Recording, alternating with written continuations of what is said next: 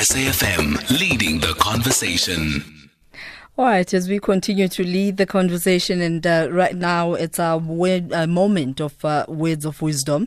And uh, May Von Kgame, who's an author, teacher, inspirational speaker, joins us uh, to talk about reviving our home languages. And uh, in this, uh, we'll draw from our indigenous uh, languages and preserve our heritage. This is very important.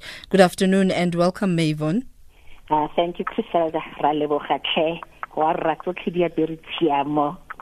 And to our listeners, I know that there's a lot that we're going through, but let us continue to fill ourselves with the words of wisdom, and may God continue to grant us the understanding that we need to face all our challenges. It's a special day today. It's a day to acknowledge, to honor, to celebrate our mother tongue. And I'm so excited that uh, this year is also declared as the year of our indigenous languages. So let's get deeper into the conversation that why so, why is it important? We need to preserve our heritage, but more than that, there is so much in wisdom in those ancient stories in our language. I don't know how many of us even take time to search just the history of your own mother tongue you will find so many stories, stories that heal, stories that give hope, and you will learn more about who we are. You know what I love about our African languages, the Chriselda, is that there is so much unity. That's why we don't have anything like she or he. Mm. That's why sometimes I get confused and everything uh, just get mix, mixed up because we grew up in our own languages. It was interesting. I just listened to my grandchild the other day saying, Gogo, I have a surprise for you. Now I know to say Tula, Lalela, Kuluma. And you know, this person is supposed to be owning uh, the Segogo language. It's not like a frill. So let's go deeper and do what needs to be done. Let's empower our children. You know, when you learn your own language first, I don't know as we're speaking that uh, in what language are we thinking. Mm. But when you think in your own language, it's so deep, it's so rich. Uh, translation just becomes so easy.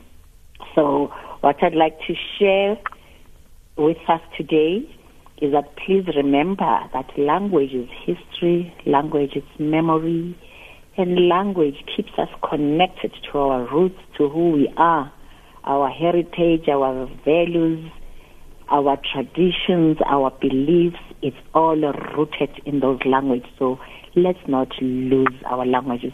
And I have to salute the SABC. We are so blessed as a country because we've got 12 languages, but we've got radio stations that uh, give public knowledge and entertain in all those languages. And I know television is doing very well every now and again we can see sign language reaching out to those who cannot hear. We shouldn't also forget the indigenous language of our country, the Khoisan. Let those people not be left out of the knowledge of what is happening around them. Because mm. that's the power of language. When you understand the language, you are in tune with the news, you are in tune with the history, you have a deeper understanding, and you can enjoy the stories the songs of hope. You can read books. True. So perhaps uh, let's really embrace our language. Let's know more about it. Let's read it. Let's research it. And let's and, share it. And can we tell stories about that? Even write books. Maybe it's about time that we also use our language um, to make encyclopedias accessible in our languages, dictionaries. I know that there's a lot of um, Bibles as well available in our own languages, but can we do it where it matters? It mustn't be like when you're learning physics and science, it can only be done in English as if our languages are mediocre, as if there's no yeah. wisdom, there's no knowledge, there's no skill there. We should remember that when you tell stories in your own language, they entertain, they inform, they instruct, we really need to learn about who we are. That's it. And language is so powerful. Thank you. Thank you very much uh, for that wisdom, Mavon.